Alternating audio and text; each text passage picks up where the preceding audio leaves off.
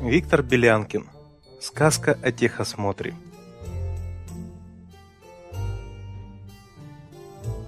Собирает царь бояр.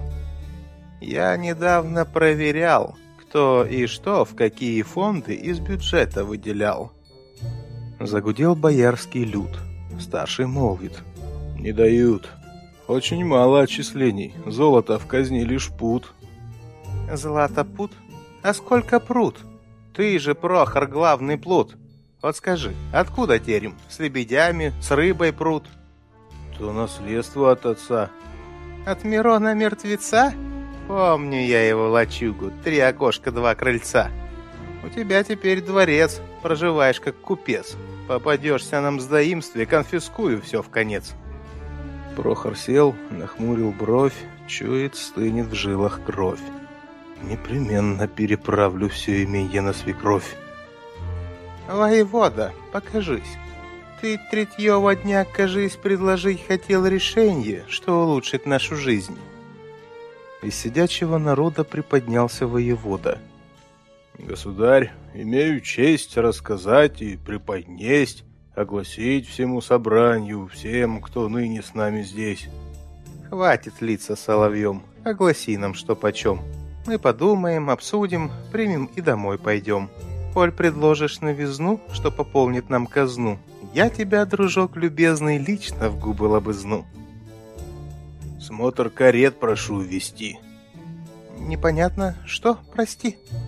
Состояние экипажей предлагаю я блюсти. В каждом граде по стрельцу, по конторе, по песцу.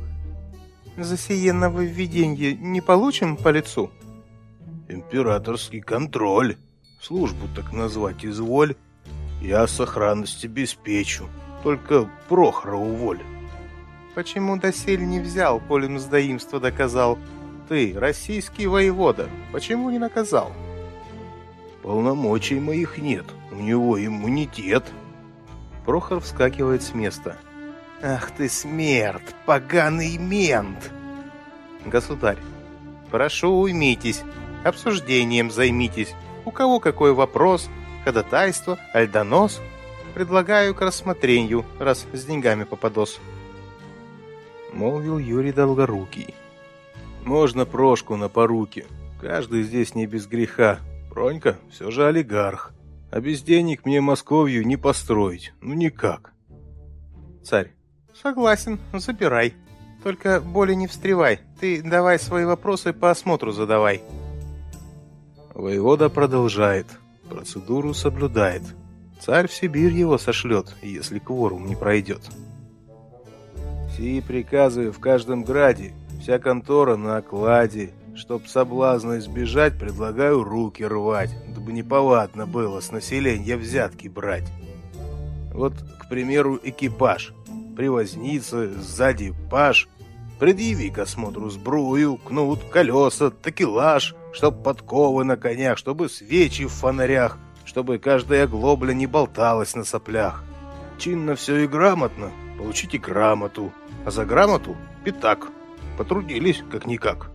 За телегу – четвертак, бричка ездит просто так. Государева карета не облагается никак. Улыбнулся царь ехидно. Поработал, сразу видно. А про царский экипаж молодец, кайфую аж. Ты на царскую карету мне гербы блатные дашь?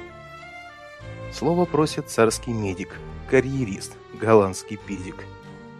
Чтобы нам безбедно жить, лекаря прошу включить, дополнительным указом положение закрепить. К управлению пригоден, пишет он, и ты свободен. Не заплатишь три рубля, не поедешь ни... Ой, забыл, не русский я. Государь состроил мину. Ах, не русская скотина! Материть не научился, а к доходу приобщился. Вот, учитесь, господа. Все бояре хором. Да. Царь доволен, все прекрасно. Кворум есть, единогласно. Воеводе вновь звезда, а народу вновь узда. Было так у нас и раньше, видно, будет так всегда.